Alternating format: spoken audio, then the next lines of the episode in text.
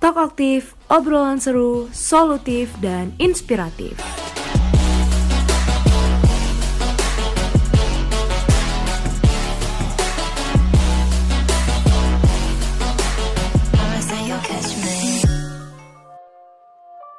Menurut data Monthly Report dari Departemen Sosial Masyarakat dan Lingkungan Hidup, bulan Oktober 2019 terjadi kenaikan jumlah sampah dari minggu pertama hingga minggu keempat.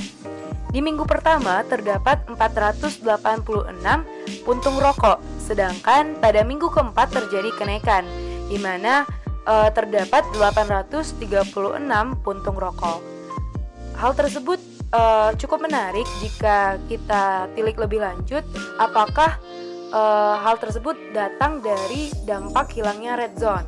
Nah, uh, mungkin bagi teman-teman yang belum tahu, red zone adalah fasilitas yang diberikan oleh dekanat Fakultas Ekonomi dan Bisnis Universitas Brawijaya untuk mahasiswa perokok aktif. Sebelumnya, red zone ini terdapat di tiga tempat, yaitu di samping gedung D, di samping gedung F, dan di depan dekanat lama. Nah, uh, sudah cukup lama red zone ini hilang nih keberadaannya.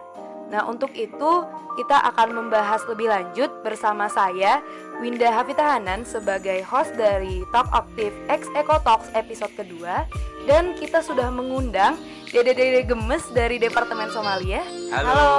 Hai, yuk kita kenalan dulu dari Dede yang paling ganteng nih. Oke, uh, perkenalkan nama saya Alvin Faisal dan saya Zalfal Barisa. Oke, lanjut kita akan membahas uh, red zone yang banyak banget ditanyakan oleh teman-teman perokok. Betul. Nggak cuma teman-teman perokok pasif, tapi juga teman-teman perokok aktif nih. Banyak keluhan-keluhan katanya merasa terganggu sejak nggak adanya red zone. Soalnya ada yang merokok di meja besi, ada yang merokok di meja batu gitu kan. Mungkin kita mau ngebahas dulu nih dari awal kenapa sih sebenarnya dekanat ini menghilangkan uh, red zone? Oke, jadi berdasarkan hasil dari diskusi kita kemarin dengan DPM, sebenarnya tujuan red zone dihilangkan itu karena mau ada perluasan lahan hijau di FEB sendiri. Lalu juga ada ekspansi ruangan SAC dan juga terkait akreditasi. E, Wakil Dekanat 2 itu Bapak Aino Rofik juga beliau mengatakan kalau e, bakal ada pengganti red zone baru yaitu ada di gedung C di lantai 3 uh, eh, tepatnya di uh, atas gedung Icatas seperti itu. Terus uh, terkait red zone baru ini sendiri juga belum dipastikan uh, selesainya itu kapan sama beliau.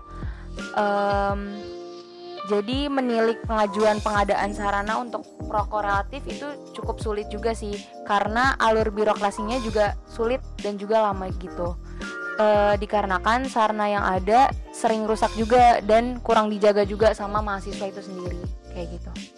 Oh, jadi sebenarnya uh, Red Dot ini mau dibangun lagi gitu ya? Iya, benar. Di gedung C, di lantai 3. Nah, tapi kan sekarang tuh kayak ada kekosongan nih, ada status mm -hmm. quo tidak adanya red zone. Mm -hmm. Pasti ada dong efek yang dirasakan uh, setelah ditiadakan red zone ini. Kira-kira mungkin ada efek dari sisi perokok, pasif maupun aktif yang terkena dampak dari hilangnya red zone ini. Nah, efek yang dirasakan setelah ditiadakannya red zone sendiri, yang pertama, putung rokok di tempat-tempat umum misal di meja besi semakin tidak terkontrol kak, hmm. karena e, mahasiswa bebas merokok di mana aja, dan ditambah maba sekarang juga bebas merokok kan. Yeah. E, untuk dia di area GKM sendiri sebenarnya ada peraturan untuk tidak merokok, tapi masih kurang tegas dalam sosialisasinya. Jadi ya kembali ke personal masing-masing sih dalam memahami peraturan tersebut. Oke, berarti sebenarnya dampaknya signifikan banget ya. Banyak Betul sekali. Yang di meja besi, banyak yang di meja batu. Mungkin kondisi GKM sama meja besi sekarang tuh gimana sih?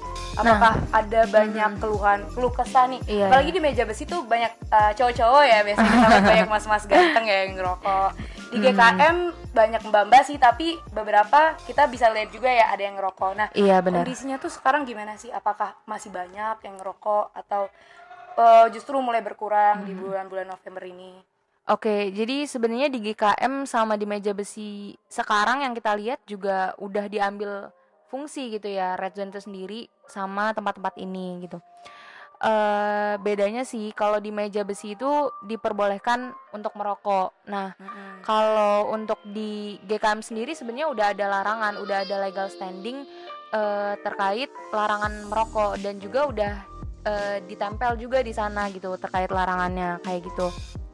Terus uh, berdasarkan info yang ada nih ya kak, uh, jadi tuh sebenarnya ya area yang dilarang merokok itu sebenarnya harus uh, jauh dari beberapa fasilitas fakultas karena uh, sangat merugikan banget uh, bila uh, pengen ke kantin FEB aja ada asap rokok kayak gitu. Terus dari meja besi sendiri juga sebenarnya kurang nyaman karena itu kan uh, dekat sama kantin gitu loh. Jadi uh, banyak uh, keluhan juga dari sananya. Oke, tadi ada poin menarik nih mengenai keluh kesah. Kira-kira dari KM sendiri ada nggak sih tanggapan mengenai permasalahan red sendiri, baik mereka sebagai perokok pasif ataupun perokok yang aktif? Uh, untuk tanggapan KM sendiri, dilihat dari diskusi kita kemarin dengan DPM, sebenarnya banyak yang sudah menuntut aspirasi terkait masalah tersebut. Hanya saja saat diajukan pada pihak dekanat, pendapatnya hanya sekilas bahwa masalah tersebut sekedar masalah yang bisa diselesaikan mahasiswa sendiri. E, adanya ketidaksesuaian dalam alur penyelesaian masalah antara pihak mahasiswa yang menuntut fasilitas dan pihak dekanat yang merasa itu hanya perlu kesadaran mahasiswa. E, maka sebaiknya dekanat perlu membuat aturan dulu yang bisa bikin jerah para perokok aktif. Dan juga sebaiknya perlu kesadaran pribadi karena dampak dari rokok ini bersifat massal. Terus uh, terlebih lagi sih kak, uh, sebaiknya ya alur dari birokrasi ini lebih diperjelas agar tidak ada miskoordinasi nantinya antar belah pihak kayak gitu. Terus juga terkait legal standing, itu juga uh, legal standing larangan merokok di berbagai tempat tuh juga harus diperjelas supaya menjadi warning nantinya untuk perokok aktif dan uh, perokok pasif yang uh, berada di sekitarnya itu nantinya bisa beraktivitas uh, dengan baik di dunia perkuliahan itu sendiri. Nah, terlebih lagi jika ada nih yang melanggar baik dari pihak pegawai atau mahasiswa atau yang lainnya, itu juga sebaiknya itu ada tindakan jelas lah dari dekanat supaya memberi efek jerah nantinya kepada mereka itu sendiri kayak gitu. Oke, jadi tadi kita lebih menilik ke arah birokrat dan perokok aktif nih. Nah, jadi dari teman-teman perokok pasif apabila uh, merasa terganggu dengan uh, mahasiswa-mahasiswa perokok aktif, itu tidak apa-apa, segera ditegur gitu ya. Kalau misalnya sekali. merasa terganggu. Nah, yeah. Iya. uh, hilangnya red zone ini kan menjadi sebuah permasalahan nih. Alhasil teman-teman yang perokok aktif mungkin kebingungan sebaiknya merokok di mana. Akhirnya teman-teman perokok aktif uh, merokok di meja besi, meja batu ataupun GKM kayak gitu yang emang notabene adalah tempat tongkrongan di FEB gitu lah yeah. ya. Nah, uh, dari hal tersebut pasti ada sampah-sampah putung rokok nih. Karena uh, di kita lihat sendiri ya bisa kita lihat di meja besi itu tuh banyak banget putung rokok berserakan di bagian bawah-bawahnya, apalagi meja batu nih. Nah, kira-kira dari menurut teman-teman sendiri nih, perlu nggak sih uh, sampah rokok itu dipisahkan dengan antara sampah rokok dan sampah makanan ataupun minuman? Uh, untuk itu, menurut saya pribadi itu sangat-sangat perlu kak, karena uh, apabila dilihat dari orang yang merokok sendiri, mereka tidak memiliki kesadaran untuk membuang puntung rokoknya pada tempat sampah. Bahkan dari pihak DPM sendiri juga sempat beberapa kali menegur hingga memungut sampah-sampah tersebut Nah, sebagai salah satu contoh uh, sudah diterapkan di Via nih Kak, yang terdapat tempat sampah rokok di lorongnya. Bahkan uh, pot kosong di FEB pun sering kali juga menjadi tempat sampah dadakan. Terlebih apabila ada event di FEB. Seperti uh, misal seminar-seminar yang ada di basement. Nah, banyak sekali sampah yang ditinggalkan di sana uh, sebenarnya juga udah ada nih indikator Green KM. Uh, eh, tapi masih kurang gitu keterlibatannya maupun kepeduliannya dari ketua lembaga serta panitia pelaksana dari terkait eksekusinya. Uh, dari Gresik sendiri juga kan tujuannya sebenarnya untuk apa ya menyuarakan, menyuarakan sebuah campaign gitu kak uh, terkait gerakan yang tujuannya untuk memberantas habit buruk mahasiswa uh, terkait sampah kayak gitu. Tapi masih dinilai kurang efektif. Karena apa? Karena mahasiswa ini bukannya ikut berpartisipasi tapi malah cuma menitipkan sampahnya kayak gitu. Uh, kemudian juga dari mungkin ya kak uh, bisa juga lewat sarasehan terkait pembuatan undang-undangnya itu sendiri uh, yang nantinya dapat memperkuat peran dari indikator Green KM ini kayak gitu. Oke luar biasa ya. Nah uh, sebelumnya nih kita udah ada postingan mengenai Ecotalk, Stock Active X Ecotalks. Jadi countdown Hamin 7. Nah, uh, di sini kita udah menghimpun nih beberapa saran dan tanggapan dari teman-teman KM. Mungkin uh, langsung aja kita bacakan kali ya. Jadi biar mungkin ada teman-teman yang uh, sepakat dengan uh, saran ini ataupun ada teman-teman yang ingin menambahkan saran-saran tersebut bisa banget uh, setelah ini boleh komen di postingan kita. Nah langsung langsung aja nih kita bacakan dari yang pertama nih yang paling menarik banget.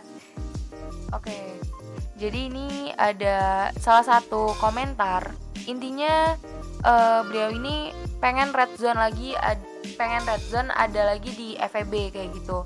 Karena uh, beliau ini sebagai perokok pasif yang uh, tidak menginginkan uh, perokok aktif itu uh, merokok di tempat-tempat sembarang selain dari red zone itu sendiri. Karena dinilai uh, misal uh, dia lagi di kantin tetapi uh, rokok-rokok perokok-perokok yang ada di meja besi itu malah justru apa ya uh, asap itu sampai ke kantin gitu. Jadi mengganggu uh, beliau ini makan juga seperti itu.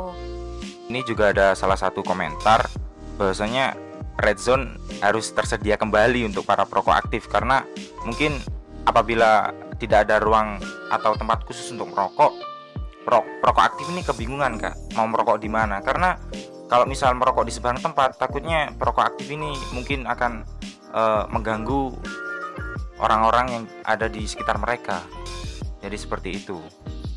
Oke, berarti ada dua sudut pandang yang menarik ya dari perokok pasif dari teman-teman KM itu merasa kalau uh, ingin red zone ini ada lagi nih ada lagi, ya. supaya uh, tidak mengganggu mereka kalau misalnya ke kantin. Jadi uh, asapnya tidak mengganggu gitu ya. Ini faktor kesehatan juga mungkin ya. Iya, betul. Nah, dari perokok aktif sendiri sebenarnya juga mereka tidak ingin gitu ya, ya. untuk uh, merokok sembarangan cuman emang belum ada tempatnya belum gitu. Ada tempatnya, ya. Dan meja besi ini dirasa uh, tempat yang terbuka seperti itu. Ya. Nah, mungkin uh, dari pihak dekanat kali ya bisa ya. menyediakan Betul. kembali gitu. Jadi kita sama-sama enak nih perokok pasifnya merasa uh, aman. aman, nyaman dan tentram. Ya perokok aktifnya juga nggak bakal bingung lagi mau ngerokok ya, di mana dan nggak mengganggu seperti itu. Oke, sebelum kita menutup episode kedua dari kolaborasi Talk Aktif X Eco Talks, gimana kalau misalnya kita jargon dulu nih? Oke. Kita jargon dulu ya. Ayo dipimpin masnya mungkin. Eco Talk bersuara demi lingkungan lestari. Oke, terima kasih teman-teman Dede-dede gemes okay. dari Somalia. Uh, jangan lupa teman-teman tetap nantikan Eco Talk episode selanjutnya. Saya Winda Hafitahanan sebagai host. Saya Zalfal Barisa. Dan saya Alvin Faisal. Mohon maaf apabila ada salah kata. Wassalamualaikum warahmatullahi wabarakatuh.